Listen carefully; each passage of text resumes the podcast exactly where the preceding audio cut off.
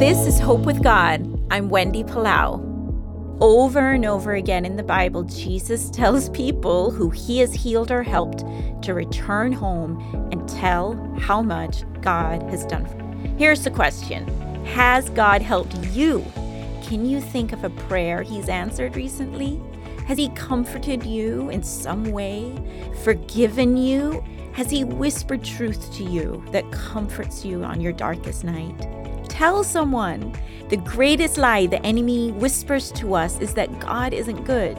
But when we, followers of Jesus, proclaim his goodness, share our stories, testify about his faithfulness, those lies are silenced and hope springs up.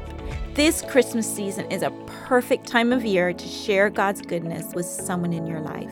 Tell someone how much God has done for you. This is Wendy Palau.